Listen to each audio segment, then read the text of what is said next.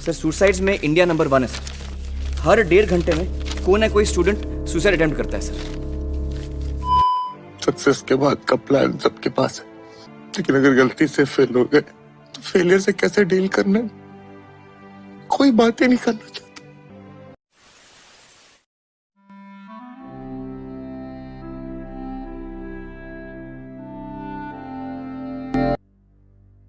क्या आपको पता है लोग अपने लाइफ स्पेन में अप्रोक्सीमेटली 42.5 परसेंट या तो डिप्रेशन या एंजाइटी से पीड़ित होते हैं, जो एक हर दूसरा व्यक्ति होता है।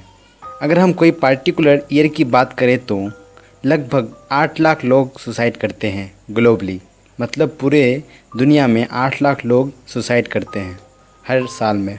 और इसमें से 17 परसेंट यानी 17 परसेंट लोग जो हैं इंडियन होते हैं। एक लाख पैंतीस हज़ार, जो कि 2015 में सुसाइड किए हुए लोगों का स्टेटिक्स है।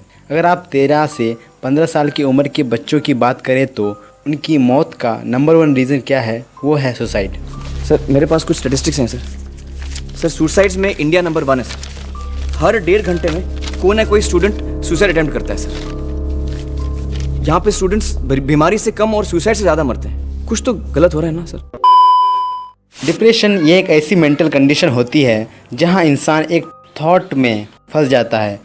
फिर वह जाने अनजाने उसी सोच को हमेशा अपने दिमाग में रिपीट करते रहता है। डिप्रेशन किसी के लिए हो सकता हो, कुछ दिनों के लिए हो, कुछ महीनों के लिए, कुछ हफ्तों के लिए, और हो सकता है कुछ कुछ लोगों के लिए यह दो तीन साल तक भी हो। वो डिपेंड करता है कि उस डिप्रेशन का काउज यानी कारण क्या है। यह एक ऐसी चीज़ है जिसके बारे में ज़्यादातर लोगों को खुद पता नहीं होता कि वो डिप्रेशन में है। डिप्रेशन एक ऐसी ख़राब चीज़ है, लोग सोचते हैं कि मुझको नहीं होगा, पर वो सारे फीलिंग्स को फील कर रहे हैं जो डिप्रेशन होने के बाद होती है। तो पहले यार, समझते हैं कि डिप्रेशन के सिम्टम्स यानी लक्षण क्या क्या हैं। तो पहले, सबसे पहला वाला जो सिम्टम्स है, वो है ये कि एकदम से आपका वज़न बहुत ज़्यादा बढ़ गया हो या घट गया हो पिछले कुछ चार पाँच महीनों के अंदर। दूसरी चीज़, आपको ऐसा लगता है कि आप लोनली हो, आपकी बातें सुनने वाला कोई व्यक्ति ना हो, आप लो फील करते हो। तीसरी, आप गिल्टी फील करते हो कि काश ये चीज़ मैंने पहले की होती तो आज कुछ और ही होता, कि काश मैं थोड़ा और पढ़ लेता तो शायद ये एग्ज़ाम करेक्ट कर लेता। कभी कभी ऐसा होता है ना यार, कि हम सोचते हैं कि काश मैं थोड़ा और पढ़ लेता, थोड़ा अच्छे से और पढ़ लेता तो मेरे माँ बाप के पैसे बर्बाद नहीं होते, या फिर मैं कुछ ऐसा कुछ कर लेता, जिससे मेरी टाइम, मेरा वक्त, मेरा साल कुछ साल बच जाता। चौथी चीज़, आपको नींद नहीं आ रही होती है। आप रात को सोए हुए होते हो अपने बेड पे, करवट पे करवट बदले जा रहे हो, पर आपको नींद नहीं आती जल्दी। सिर्फ़ साइकिल बिगड़ा पड़ा है। कभी सो रहे हो तो सो रहे हो, कभी जग रहे हो तो जग रहे हो। आप सोच रहे हो, आप वर्थलेस हो। आप वर्ल्ड में कुछ भी वैल्यू एड नहीं कर पा रहे हो। आपका मन नहीं लग रहा, वो चीज़ करने में, जिसे आपको पहले करने में इंटरेस्टिंग लगती थी। तो ये सारे सिम्टम्स है डिप्रेशन दर्शाती है। डिप्रेशन होने में तीन हार्मोन्स का मेन रोल होता है। सबसे पहला हार्मोन जिसका नाम है कोर्टिसोल जो स्ट्रेस बढ़ाने वाला हार्मोन है। इसका बहुत ज़्यादा बनना शुरू हो जाता है बॉडी में। दूसरी हार्मोन जो कि मोटिवेशन का एहसास दिलाता है, उस हार्मोन का नाम है डोपामीन उसका भी बनना हमारे बॉडी में बहुत कम हो जाता है। और तीसरी हार्मोन जिसका नाम है सेरोटिनिन जो कि हैप्पीनेस यानी खुशी का एहसास दिलाता है, उसका भी बनना बहुत कम हो जाता है। ये सारी हार्मोन्स की इम्बेलेंस से ही डिप्रेशन शुरू हो जाता है। पर्सन लो फील करने लगता है अकेला फील करने लगता है और उसके ब्रेन में अलग अलग तरह के विचार आने लगते हैं। तो हम जब किसी मेंटल हेल्थ एक्सपर्ट के पास जाते हैं, अगर वो हमें कोई मेडिसिन देते हैं, जो एंटी डिप्रेशन मेडिसिन होते हैं तो ये मेडिसिन हमारे हॉर्मोन्स के रिलीज़ को बैलेंस कर देता है। एक्चुअली में मेडिसिन आपकी बॉडी में हार्मोन्स के रिलीज़ को फास्ट कर देता है, जिसकी वजह से पर्सन चार्ज अप हो जाता है, एक्साइटेड हो जाता है। जब धीरे धीरे वो पर्सन उसी मेडिसिन को बार बार लेता है, तब उसकी इस मेडिसिन से वो एक्साइटमेंट नहीं मिलती और वो उससे ज़्यादा पावर की मेडिसिन को लेगा और डॉक्टर से कहेगा, डॉक्टर साहब, इस मेडिसिन से ना मज़ा नहीं आ रहा है। अब भी लो फील करता हूँ। आप एक काम करो, इसकी पावर बढ़ा दो, इससे कोई ज़्यादा पावर की मेडिसिन दो। आप देख पा रहे हो क्या हो रहा है? अब ये पर्सन जब डिप्रेशन से बाहर भी आ गया नॉर्मल भी हो जाएगा, तब भी इसे अपनी नॉर्मल कंडीशन ठीक नहीं लगेगी और ये एंटी डिप्रेशन मेडिसिन को बार बार यूज़ करेगा। आप तो श्योर हो जाओ कि मेडिसिन आपकी हेल्प नहीं करने वाली परमानेंट बेसिस पे। तो आप डिप्रेशन से बाहर आ सकते हैं। कुछ प्रैक्टिकल टिप्स को फॉलो करके। तो इसमें से सबसे पहला वाला जो ट्रिक है, वो है, जब भी आप लो फील करो, कुछ करने का मन नहीं कर रहा हो तो आप एक काम कर सकते हो। आप बाहर जाओ, थोड़ा घूम के आओ। ऐसी जगह होनी चाहिए, जहाँ पूरा आसमान खुला हो। आप अपने छत पे, अपने बालकोनी पे जा सकते हो। ये सुनने में बहुत छोटी बात लग रही होगी, पर इसका इम्पेक्ट आप पे बहुत बड़ा पड़ेगा। क्योंकि आजकल की बिज़ी लाइफ में लोग खुल के सांस तक नहीं ले पा रहे हैं। छोटा सा रूम और उसके अंदर एक छोटी सी मोबाइल स्क्रीन में जी रहे हैं। अगर यूँ ही परे परे आप मोबाइल फ़ोन यूज़ करते रहोगे अपने छोटे से रूम में तो क्या होगा? आपको एंजाइटी डिप्रेशन फील होनी ही होनी है। दूसरी चीज़ जो आप कर सकते हो, जो कि बहुत इम्पोर्टेंट है, वो है एक्सरसाइज ध्यान से सुनिएगा। ब्रेन और बॉडी एक दूसरे से इंटरकनेक्टेड होते हैं, एक दूसरे से जुड़े हुए हैं। अगर एक ठीक रहेगा तो दूसरा भी अपने आप ठीक रहेगा। इसलिए आपको हर रोज कम से कम आधा से एक घंटा कोई फ़िज़िकल वर्क करना चाहिए, जिससे आपकी बॉडी में कोर्टिसोल नामक हार्मोन जो कि स्ट्रेस बढ़ाता है, उसका बॉडी में बनना बहुत कम हो जाएगा और इंडोरफिन्स नामक केमिकल्स का प्रोडक्शन बढ़ा देगा। इंडोरफिन को अगर आसान भाषा में समझे तो यह ब्रेन के पेन किलर की तरह काम करती है। एक्सरसाइज करने से आपकी बॉडी में ब्लड सर्कुलेशन भी फास्ट हो जाएगी और हार्ट से रिलेटेड और भी काफ़ी बीमारियों से आप बचे रहेंगे। और तो और, आपकी ओवरऑल पर्सनैलिटी में भी काफ़ी चेंजेस आएँगे।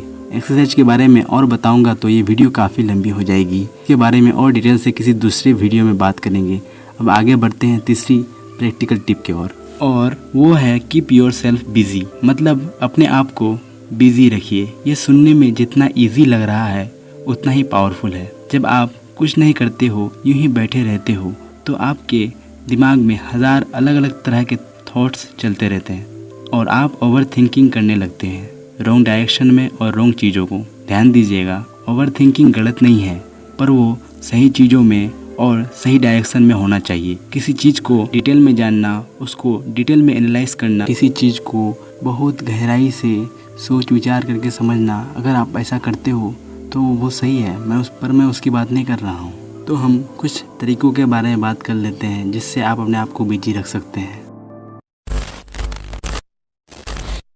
तो वो है कि आप कोई नई स्किल सीख सकते हैं, कोई नई हॉबी बना सकते हैं, कोई नई एजुकेशनल आर्टिकल पढ़ सकते हो, गूगल में कोई अच्छी एजुकेशनल वीडियो देख सकते हैं, यूट्यूब पे अपने आप को बेहतर से और बेहतर बना सकते हैं, आप कोई नई और अच्छी हैबिट बना सकते हैं। अगर आप हैबिट के बारे में साइंटिफिक टर्म्स में और डिटेल में समझना चाहते हैं तो मैंने एक वीडियो बनाई है। आप मेरे चैनल पर जाके ज़रूर चेक कीजिए। इसमें मैंने काफ़ी अच्छी तरह से हैबिट को डिस्क्राइब किया है।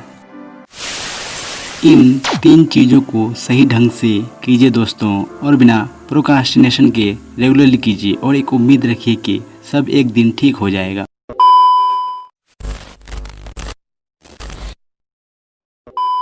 वैसे तो डिप्रेशन के अलग अलग कारण होते हैं सबके लिए, पर एक कारण जो सबसे ज़्यादा कॉमन है स्टूडेंट्स में, वो है कंपेरिजन अगर आपके बड़े बच्चे या शर्मा जी या अड़ोसी पड़ोसी के बच्चे के 95 परसेंट आए बोर्ड्स में तो ये ज़रूरी नहीं कि आपके छोटे बच्चे या आपके दूसरे बच्चे उतने ही मार्क्स लाए या उससे अच्छे मार्क्स लाए। मैं पहले भी कह चुका हूँ, मैं फिर से कहता हूँ कि हर बच्चा अपने में अनमोल होता है। आप किसी बच्चा को किसी से कंपेयर नहीं कर सकते। आप मछली को पैर में नहीं जला सकते। मछली पानी के लिए बनी है। मछली पानी में ही ज़्यादा तेज़ी से तैर सकती है। उसी तरह हर बच्चा अलग अलग फ़ील्ड के लिए बना है। कोई हो सकता है बिज़नेस अच्छे से कर सकता है, कोई इंटरप्रेन्योर अच्छा से बन सकता है, कोई अच्छा कुछ दूसरे फ़ील्ड में कर सकता है। क्योंकि ये डिजिटल लाइफ है। आजकल हर फ़ील्ड में करियर पॉसिबल है। आप अगर गूगल करेंगे तो आपको बहुत सारे ऐसे एग्जाम्पल्स मिल जाएँगे ग्रेट लोगों की, जिन्होंने अपनी पढ़ाई पूरी नहीं की। पर आज वो ऐसी मकाम में है, इसके बारे में लोग कभी सोच भी नहीं सकते। उन्होंने लाइफ को चेंज कर डाला।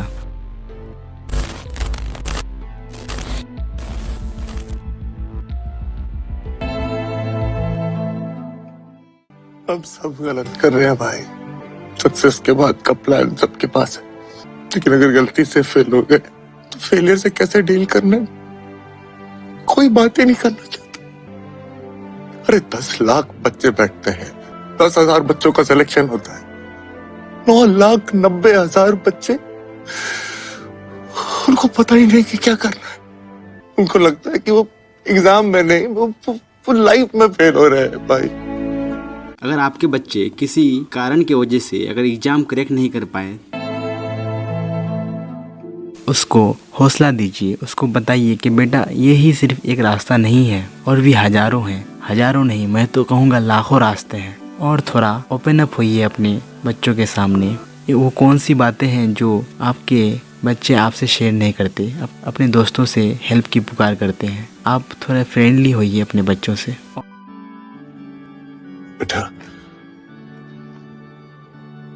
तुम्हारा रिज़ल्ट डिसाइड नहीं करता। तुम लूजर हो कि नहीं। तुम्हारी कोशिश डिसाइड करती है। पर कोशिश तो आपने बहुत करी ना बेटा।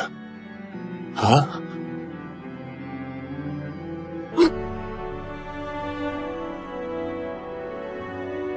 और स्टूडेंट्स के लिए मानते हैं ये इंडियन सोसाइटी है, यहाँ जल्दी पेरेंट्स के सामने ओपन अप नहीं हुआ जाता। पर हो यार, अब किस चीज़ के लिए वेट कर रहे हो? कल को ना जाके कोई हम लोगों में से कोई ऐसा कदम उठा ले, जिसके बारे में कोई सोच भी नहीं सकता। तो जितना जल्दी हो सके ओपन अप हो। अपने प्रॉब्लम्स को अपने पेरेंट्स के साथ शेयर करो। उनको बताओ। और एक बार आप जब भी जब भी कभी लो या डिप्रेस फील करो या कुछ भी ऐसा फील कर रहे हो तो आप अपने दोस्त, भाई, बहन, पापा, जो भी हो, जो आपकी बात सुने, उसे ज़रूर शेयर करो। उसको अपनी तकलीफ़ बताओ। अपने अंदर ही नहीं रखना प्लीज़ अगर दिल में कोई भी तकलीफ़ हो तो उससे बोलो। बोलने से दिल हल्का होता है। और मैं आखिर में यही बात कहना चाहूँगा कि आपके माँ बाप इस दुनिया में, इस पूरे यूनिवर्स में एक ऐसे लोग होते हैं, जो आपकी हमेशा भलाई चाहते हैं, आपकी हेल्प करना चाहते हैं। तो यार, अपने अपने पेरेंट्स की रिस्पेक्ट करो उनकी केयर करो उनकी देखभाल करो।